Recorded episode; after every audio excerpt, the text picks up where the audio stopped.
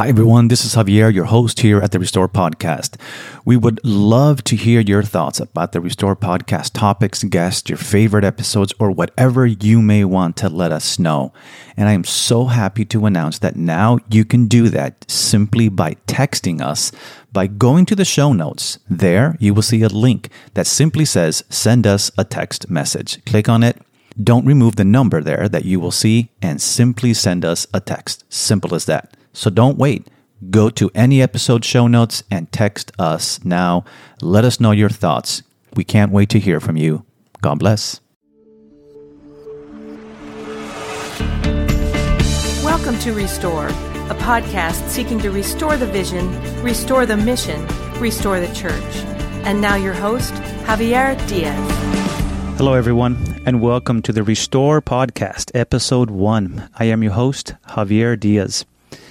This podcast has been launched with the hopes that it will be a tool to help restore the vision, help restore the mission, hence restoring the church. And I am so excited to begin this journey.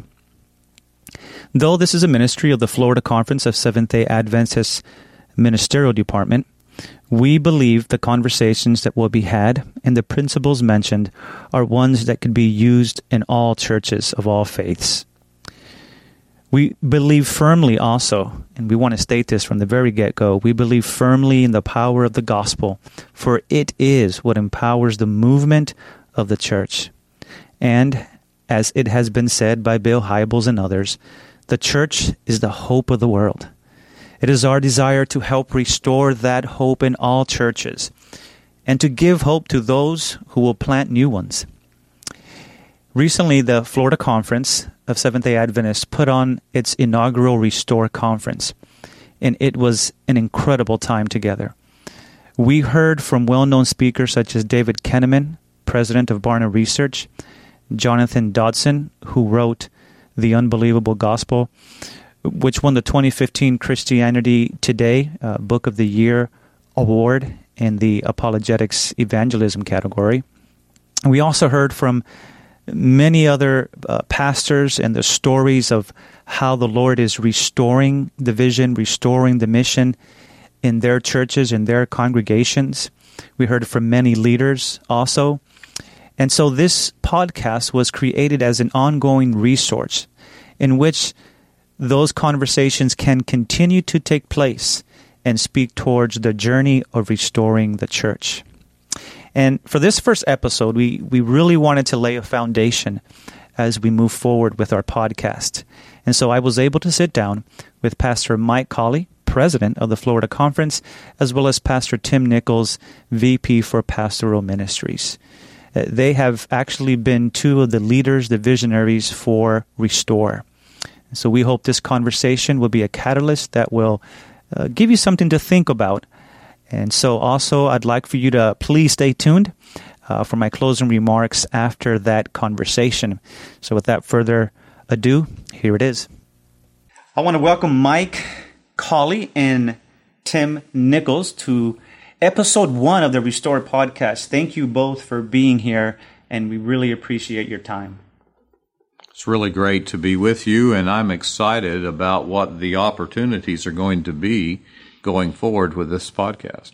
Yeah, we're looking forward to being able to create a dialogue and spend time talking about these things. And uh, to be here as the first podcast getting started uh, is a great opportunity for us to, you know, begin that journey. Great. Well, let's get right right into it. Um, we just got out of um, a busy season getting ready for the first conference, the first Restore Conference. Um, and even though at the conference it was spoken about, uh, for those that weren't able to make it, and um, as we move forward, I'm just going to ask the simple question, why Restore?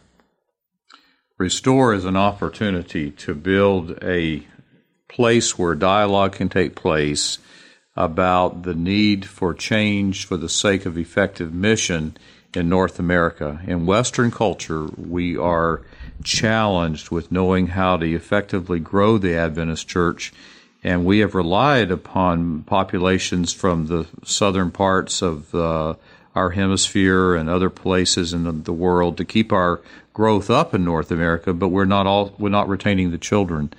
So we have to do something in order to become much more effective in kingdom advancement.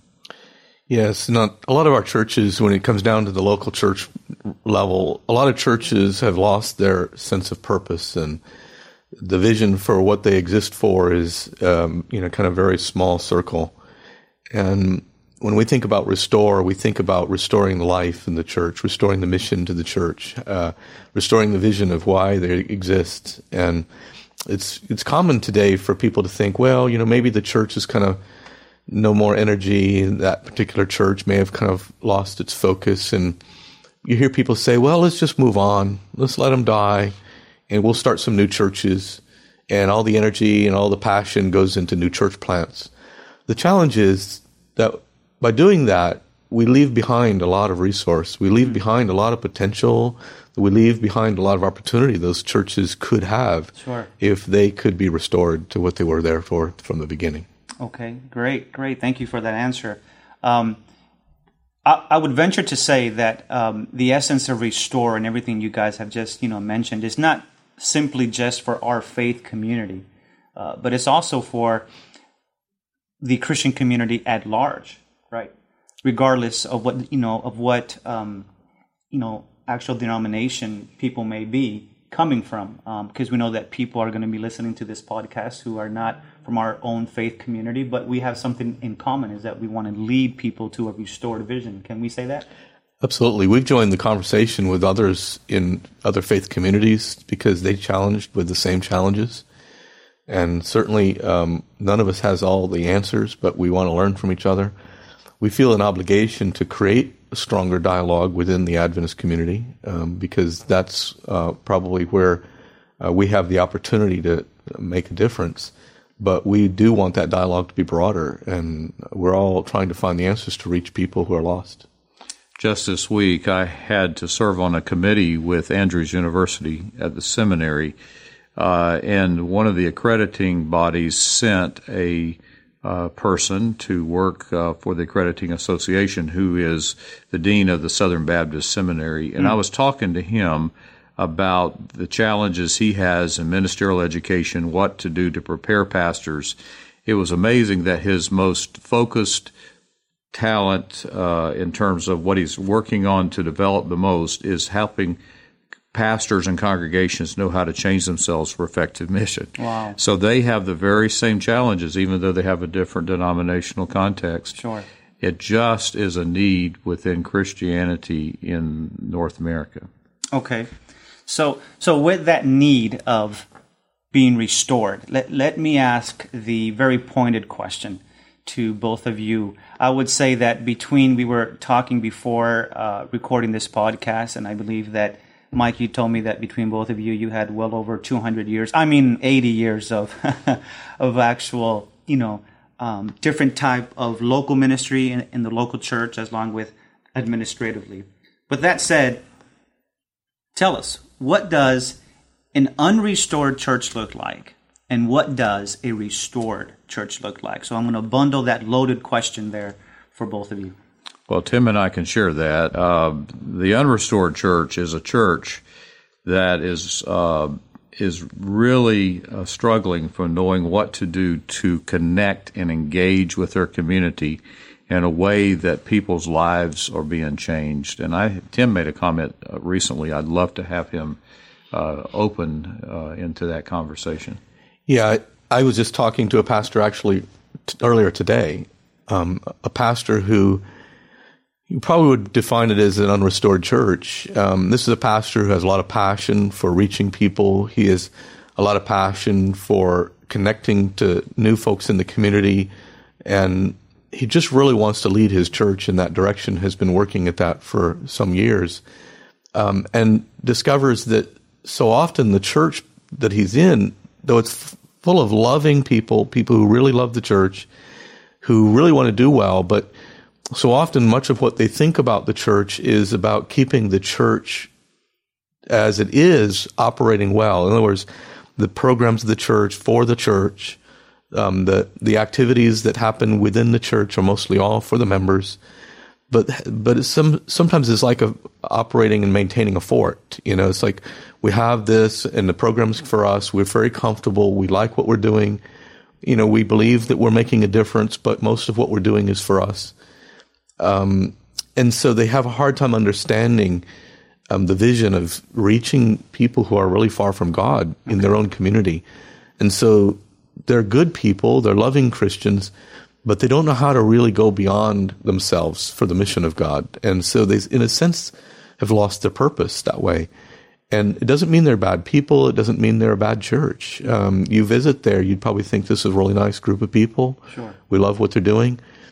But we want more. Um, we want Restore to be about restoring that vision for the kingdom of God, reaching people who don't know Jesus. And it's not enough to live inside the fort. Uh, not enough to keep status quo healthy, because healthy is more than that. Healthy is finding a way to touch the lives of people far from God, building relationships with them, and making a place where they can come and, and develop in their experience with Him. It is, it is that discipling process. So, so healthy Restore is actively engaged in your community with people who are not just like us, and creating a discipling process where they can begin a journey of following Jesus and learn what that means. Okay. So what I'm hearing you say is essentially that in an unrestored church, if we can use that um, you know terminology, is a church that could have very loving people. And, and that's that's saying a lot. So it's not, we always uh, say, or some people may say, I, I want to go to a church that's friendly. Or if you go to a church and you ask them, are you guys a friendly, loving church? I haven't found a church that answers, no, we're just a mean, unloving church. Most of them say that. So yeah. That is not the key um, to a restored church. So they can be friendly, they can be loving, but if the church is not actively reaching its community, if it's not actively endeavoring to reach those that are not like us, that don't believe like us, that don't follow Jesus, um, then the bottom line is that it can be a loving church within themselves. But actually here, and this may be a little bit uh, profound for some, or maybe hurtful, but maybe they're not as loving as they think they are, because if they're not reaching people for Jesus, right, which is our ultimate, you know, mission, uh, then they're not really out there restoring that essence in the people's lives, because everybody, we believe, yeah. needs Jesus. Is that is that fair to say? I think it's common, to, as you said, for people to say we're loving, but the the measure of being a loving church is not whether we love each other in the church. Hmm. Um, and sometimes we even say that, and we love each other on one day a week, but during the rest of the week we may not have any interaction at all. Right. So being loving means to be willing to go out of our comfort zone for others, um, to make sometimes sacrifices for the benefit of others, and to go out of our own way okay. to do something that will be a blessing to other people, um, helping them, serving them, seeing them transformed in their life, not just doing what's good for us. Mm-hmm. Mm-hmm. On the contrary uh, to that is the unrestored church. And I think the restored church, as even though it may be what we would always say are good Christian people, it It isn't. Uh, it isn't enough just to even be about evangelism. The church family, the congregation, has to have a uh, concept. Has to have a concept of wanting to enlarge their own growth with Jesus, and they need to be uh, growing in their spiritual maturity and their ability to relate to people that are far from God, and their ability to, at ease, uh, move into the world, so to speak, and into places outside of their own subculture of church, so that they can interact in a way that exudes light and love and hope and wholeness. And uh, so it's about being a growing people on the inside, okay. as well as a people that are expanding in terms of nu- numerical measurements. Okay, I, I want to say it goes with that, that yeah. You know, what we're talking about when we say that is that um, outreach is a outcome that comes from what happens inside your own life. You know, you know, if the church falls in love with what Jesus is in love with, it's a, it's an indication that they have a really strong, close relationship with Jesus. Mm-hmm. And it doesn't come because they learned in a classroom or somebody told them that they need to love other people. It it comes because they've come mm. so close to who Jesus is that they can't have it any other way. They have to have the love for others okay. because Jesus loves others. So so in essence, that that that restoration or that restored aspect of, of a church means that it has that first love. Starts with that. True. It starts with that first love. And that first love will invigorate, if I can use that, you know, word, uh, the essence to really tell others and to live out that life, that restored life, uh, that forgiven life, and that you want to share it with others. And you want to share it with those that, in the best possible way you know how, uh, that are far from God, as you said. And when a, a community of believers is has that first love, has that vision for reaching people in their community, in their sphere of influence. As you said, many people, mm-hmm. they love each other one day, you know, of, of the week, and then the rest of the week, they may not even talk to each other, but they encounter, obviously, at, you know, work, school, wherever it may be, the gym, that sphere of influence that they can influence people yeah. for Jesus, right. and then bring them into a community of believers. That's what we're talking about, a restored church that is constantly on that mission. We often think about the church functioning as a body, as a community, which is a very important thing, but we have we can't forget that the life of the church starts with the life of a member. And so if we think about transformation of a church to restore, it has to have its roots in the transformation of one life at a time. And it's when a group of people who have personally been transformed because of the gospel and what Jesus has done in their life, when they've had that experience as individuals and then they join together with that experience, that becomes a living congregation. Mm. And so it does start with prayerfulness. It starts with spending time thinking of the gift of Jesus and what he does for us. So that that's the beginning. That's where the roots are at for the transformation that happens in a church. So Mike and Tim, what I what I hear you guys saying once again is just to, just for our listeners, let me try to you know, encapsulate all this, particularly in this question, because in this first episode, I, I really want us to lay the foundation of why we're doing this um, in going forward. And so an unrestored church, an unrestored church could be, we can say a lot about it, but for the sake of clarity, is a church that is essentially um, not reaching its community. The members are not really reaching their sphere of influence, or at least intentionally through God's grace, uh, trying whatever they can to reach people that are not close to God, that are far from, you know, far from God, um, and that this community of believers, of course, as much as we say that, you know, it's not just about love, but that's important as well, that they should love one another, but love Jesus enough that that they will have that sense of urgency, mm-hmm. that they are to share respectfully what Jesus means to them. So a restored church then is, obviously one could say, well, it's simply the opposite. And actually it is, right? It's just the opposite of what an unrestored church is. So a restored church is just a people that first and foremost love Jesus with all their hearts, their minds, and their soul. And that invigorates them to, to go out and do in multiple ways, reaching people that are far from God. And the beauty of that is that it doesn't look the same every time. Correct. Correct. In a, in a, one community, it looks like, you know, one way of connecting to people and loving people. In another community, the outward appearance may look completely different, but it's driven from the same desire um, to be the hands and feet of Jesus in the lives of other people. Okay. So now I'm going to ask you guys along those same lines, and now that we've laid out what a unrestored church kind of looks like and what a restored church looks like, so let's get to the where the old saying goes, where the rubber meets the road. So because we stated from the beginning, uh, Mike, you did, that, that many of our churches across North America are, are having a hard time reaching uh, the famous word, you know, millennials and uh, reaching other people, uh, second, third, you know, generation of immigrants. Uh, they're, you know, kids. Um, what does that journey look like for a church, for a leader, a pastor, uh, to take a church that, that we can label as, as unrestored, not that we want to give churches label, but a church that is not actively reaching its community, its sphere of influence. It's just kind of all about us, you know, for us, by us, as uh, someone has said before me. Um, what does that journey look like to go from an unrestored church to a restored church?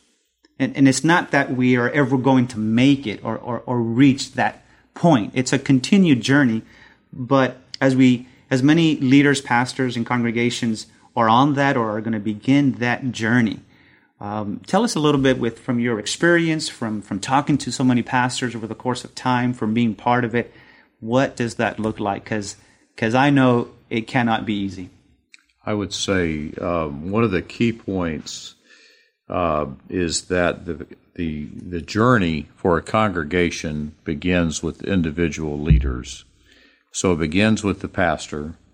It begins with the pastor then leading his leaders in the congregation in that same direction, that same path. It is not a quick fix. It takes time. Uh, this is a journey that's going to be a seven to ten year at least journey if mm. you're really going to be effective in leading a, uh, a congregation into a new form of ministry and mission that is that becomes part of their culture. You you can change some new progr- some programs, add new programs, but you can't change the culture of a church in three years. Okay, it'll so, go backwards. So, so what you're saying here, just yeah. and I hate to interrupt, but this is this is absolutely crucial. It is the fact that what you're saying is that essentially a leader has to come in with that vision of changing a culture. And, and Mike, you know about vision, you know about changing the culture. Um, is that an easy task? It is not. It's it's a hard task, and it's not for people that want an easy deal. Mm-hmm. It is, uh, but what could be more rewarding? Yes. Than to build a culture that reflects the kingdom of God. And it's not it's not like you're just changing the program. Mm. You know, you can come along and change the program in a few months. Um, and depending, you might run into obstacles and you might run into people who disagree. But changing the program is, even though that may sometimes be difficult, is a much simpler thing than changing the culture. Uh, you know, the change in the culture is something that must go deeper, it must be something that's in the ownership of the people who are part of it. And so as a leader, I think that's the, the hard part, is having the patience mm. to to get people to understand it, to own it, to be full participate, you know, participants in it. That means that it can't be your vision alone. I do believe that the pastor is usually the first one to catch it, mm-hmm. the first one to fall in love with what needs to happen, and and has a, a sense of what it looks like, probably because pastors spend a lot of time thinking about these things and right. praying about these things. Not that they necessarily pray more than others, but but I think it's because they are thinking, how do I help be what I'm supposed to be? And as leaders, they have to help bring people into that same spiritual process. Mm. It's not just saying, here's a new course correction, but let's come together and, and seek God's guidance and let Him lead us. Because ultimately, uh, Christ is the head of the church. If the church is going to change direction or uh, find its uh, purpose, it will ultimately come from that. And that as much as a pastor is an important leader, he has to be a spiritual leader as much as a program leader, mm. more so. And so if the pastor will understand that this is a prayer process, that it's uh, leading people into a spiritual journey, not just a program change, that's the beginning of culture change, understanding that it comes from that process. So this journey is is a journey that it's going to be a while. It's going to take a while. Um, you know, Mike, you said mm-hmm. five to seven or seven to seven nine, to ten. It's probably ten more years. Like at least ten. More like at least I ten. I mean, if you're okay. really going to be honest with yourself. Okay. Uh, but but I would venture to say that we can also see some change over the course of maybe four, five, six, you know, year yeah. mark. Um, it's so a we, matter of grounding it so much that the culture of the church mm-hmm. is is is um, steeped right. in that. So a pastor comes and and we've all seen it goes so well if the pastor has certain gifts and the people are receptive and it all seems to be working the right way. And then three years the pastor leaves, and in six months you have the same boring Sabbath school programs. I hear you. And all the other things mm-hmm. that, that shows that the church wasn't able to encapsulate that whole thing into their own existence as the body. Okay. So it, it takes it takes time. It takes a leader um, and those that will follow the leader and and be with them, because he can't do it alone, right? As John mm-hmm. Maxwell says, if if you're leading and nobody's following you, uh, then obviously you're not really leading.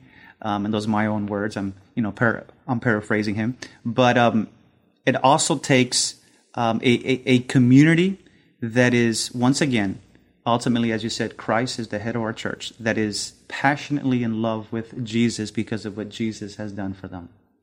Yes, and. And the reality is the journey is not an easy one. As was said already, the journey is one that requires sacrifice mm-hmm. because, you know, the reality is not everyone will understand what, why a person, a leader is trying to do this.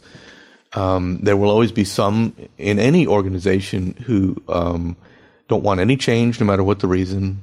There will always be some who are comfortable already, and why would you make me uncomfortable? Um, there'll be people who, you know, love the church, but Um, don't have a bigger picture of why the church is here. And this um, is not a criticism of those people. It's just the reality. And so that will create pushback, and a leader uh, and even a group of leaders as a team that are trying to see the church restored mm-hmm. will run into that kind of um, resistance and pushback. And sometimes it becomes pretty serious conflict. And I think that is what requires of the leader uh, a sense of patience, um, not giving up the vision, but continuing to renew that vision and communicate it over and over and over again. Um, it's when it's when the leader gets frustrated and um, gets kind of wanting to give up and begins to react poorly sure. that it actually hurts the potential to move forward and slows the process.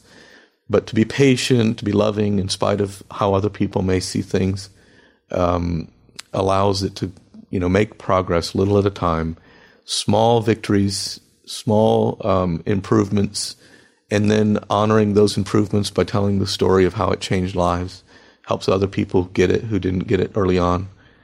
But that's a journey. That's that's sometimes a rough journey. And, right. Um, it, I think that's the willingness to be in that kind of a sacrificial, surrendered state over a period of time, that means that not every leader is ready to do it. Okay, so you hear something, sacrifice. That's a that's a big word, and, and sometimes um, even as leaders, as pastors, um, you know, sometimes we only talk about the congregation, but sometimes pastors also don't want to sacrifice enough, right? right. So we got to be fair to that.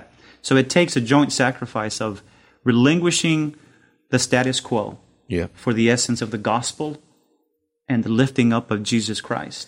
With that, with that said, though, one, one of the pushbacks, and you mentioned pushbacks, and, and any leader, pastor, congregation that is going through this journey of change uh, for the sake of the gospel, if I can say it that way, for the sake of restoration, um, at least in our faith community, we, we often hear uh, the following lines: well, pastor, or where, or or well, leader, you fill in the blank, the standards, mm-hmm. right?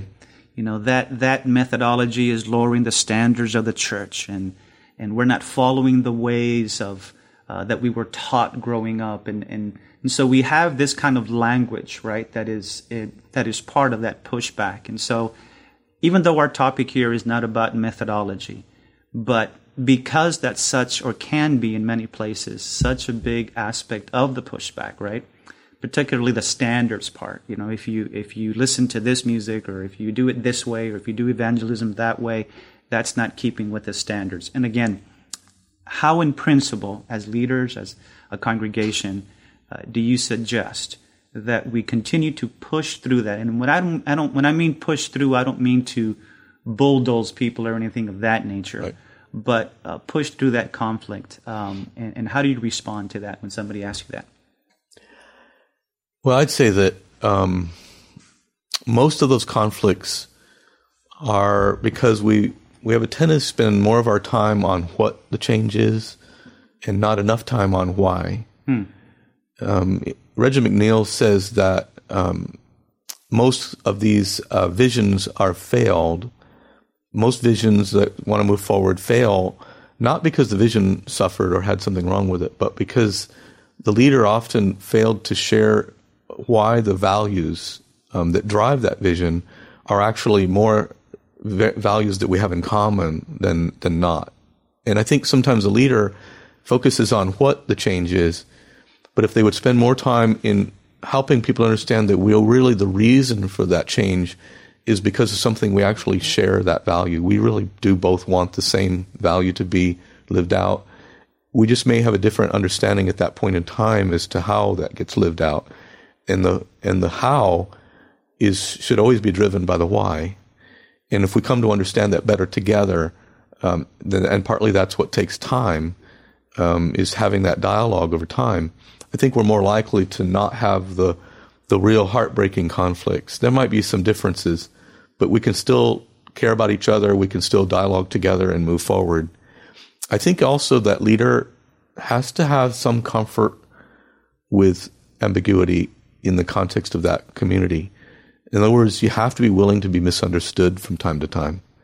That doesn't mean you leave it that way. It doesn't mean that you um, are misunderstood and create, you know, disagreement over it, but you have to be comfortable with the fact that some people are going to think that it's all about you and that you're just trying to do this because you like it and that you get criticized. You have to remind yourself first that you're not doing it for yourself, that you're doing it for what you believe is God's purpose. Come back to that reason and then decide, how do I help people understand why I'm doing this? What's the reason? And help them to come on board with you in terms of what you both care about.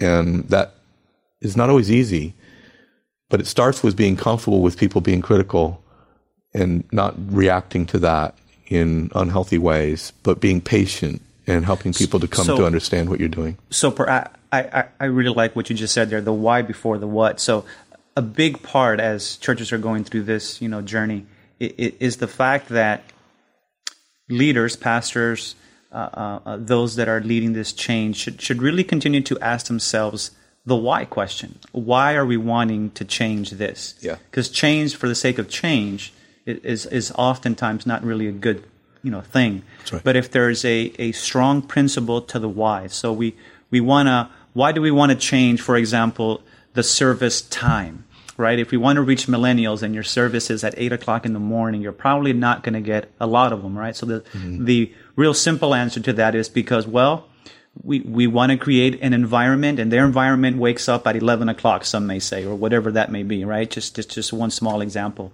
So, and we have churches in our conferences that, that have services at twelve or twelve thirty um, or even later.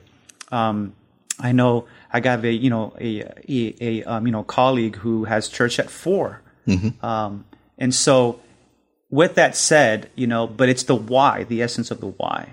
And um, and then getting people on board. Mike, you wanted to say something?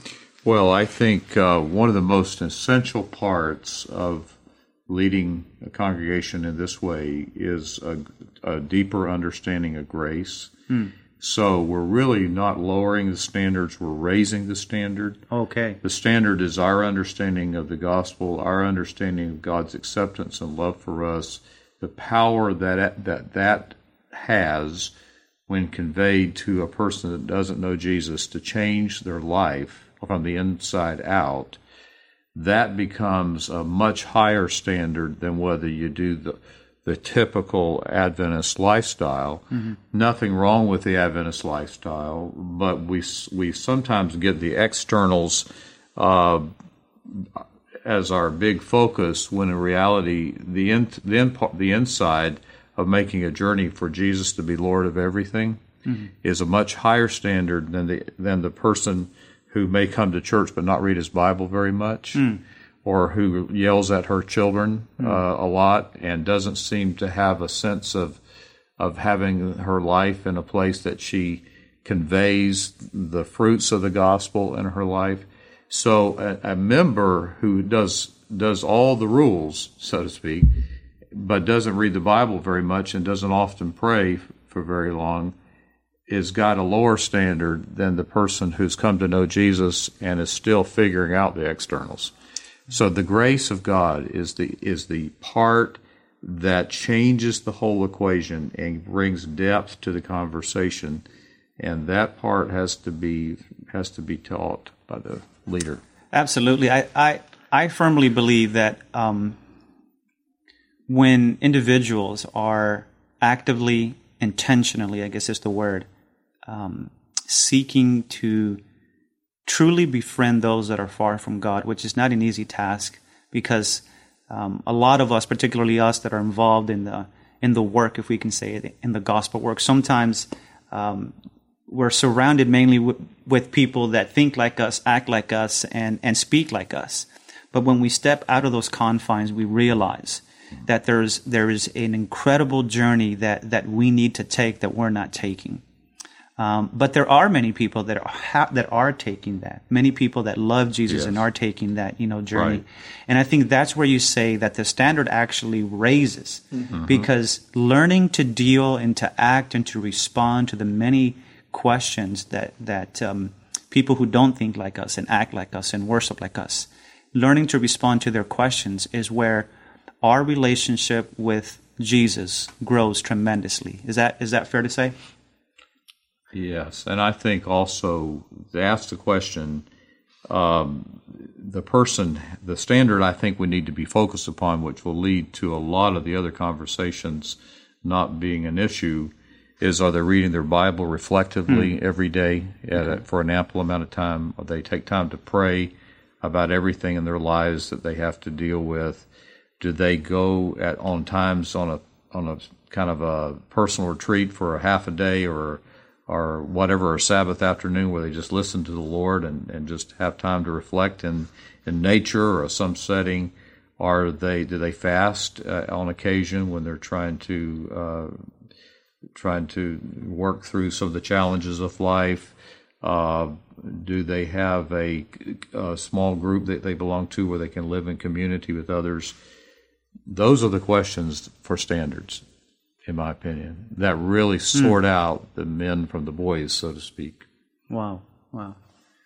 Um, so, as we as we continue forward, I, I, I again, this this first episode is just laying this this foundation of of what this podcast is going to you know be about, and it's going to expand. Uh, we're going to talk about leadership. We're obviously going to talk about restoring leadership, restoring the vision, restoring the mission, restoring the, you know, church. Uh, we're going to dialogue and have some um, very interesting conversations coming up in further podcasts with other people that I'm going to be interviewing. Um, there'll be people who might agree with, with what they say. There'll be people who may disagree with what they say. And, you know, that's okay. I, I think we need to continue to learn to agree to disagree on on how we do it, as long as we understand, as you were saying, you know, Tim, the why. Why are we doing what we're doing? And, and, and is it actually bringing results, right? Because mm-hmm. um, if not, then we need to reassess. But that said, before we cl- we uh, close our time here, um, and going forward, um, what is it that you would, uh, you know, both of you would like to see happen with the Restore Conference? Um, in other words, what would you like to see accomplished through the Restore Conference, the podcast, the continued follow-up with those pastors who want it? Um, this year, in our in our community of faith, we have what we call camp meeting. It's it's the title is also called Restored. So um, at least here in our neck of the woods, that word has been and will continue to be used quite a bit. So in going forward, um, Mike and Tim, what, what do you guys? What would you guys like to see with all this? Well, the thing is, we have a challenge to be able to be effective in the mission of God in our culture, in our time, in our communities. The reason we're talking about restore is because we know that we have not been as effective as we want to be, as we need to be, as we really must be for the kingdom. So this is about learning. Um, this is about discovery. It's about taking some risks that we can find things that we don't already know. And so this podcast and this process is about dialogue. It's about listening to each other, and it's about trying things for the sake of the kingdom. So if we had all the answers and we could write a book, we'd probably just give it all to people mm-hmm. and and they'd all be settled. We wouldn't need to have any of this. Right. But we're we're far from that. We, we've begun a journey ourselves. Um, been on this journey for a few years in our particular community, um, the, where we've learned a few things. We've tried to learn a lot from others, but uh, we have so much ground to still cover, and we just want to expand yes. that circle so we can learn from a broader circle of people. Yes. Mike? Yeah. So the question is, what are we wanting to do going forward? What's the real outcome that we envision or, or pray for? And I would say um, I want to bring hope to the church. Hmm. I think the church needs legitimate uh, basis of hope. There's one one thing that we sometimes describe as positive leadership, where you go and you hear platitudes and you have, and I've done it, you know, because that's I've been in this kind of job a long time, where you get encouragement and, and all, but it really doesn't have a lot of substance behind it because mm. there's no map to get there. Yeah. What we, I think, are seeing is because the Restore Conference was built around people, pastors, who were having experience and seeing their congregations transformed into a missional mindset or a mission-based culture and a growth in the lives of the people and a deepening with God. That is that is a real basis of hope when other people in North America are able to see God do powerful things. Mm. So to bring hope to the church, because God is at work and God is breaking through and things are happening, and I think we need to to help others understand the journeys that all of us are on so that we can gather hope from one another. And and I believe that's the way to advance God's kingdom. Well, thank you so much, Mike and Tim, for your time, and thank you for your passion, for the desire to see um, the church at large be restored with hope, because uh, that's the, es- the essence of it. And um, I also really appreciate the fact that we're not here trying to say that we have all the answers. On the contrary, uh, we just want to continue with the dialogue. We want to learn from others. And uh, but that doesn't mean that we may not have something to say. And I think we do, because of the experiences not only between you two, uh, but many others um, as well. So thank you for your time. Thank you for your passion. And um, God bless you both. Thank you. Pleasures. And we'll continue the journey together. Amen. So, friends, the journey has begun, and we are just getting started.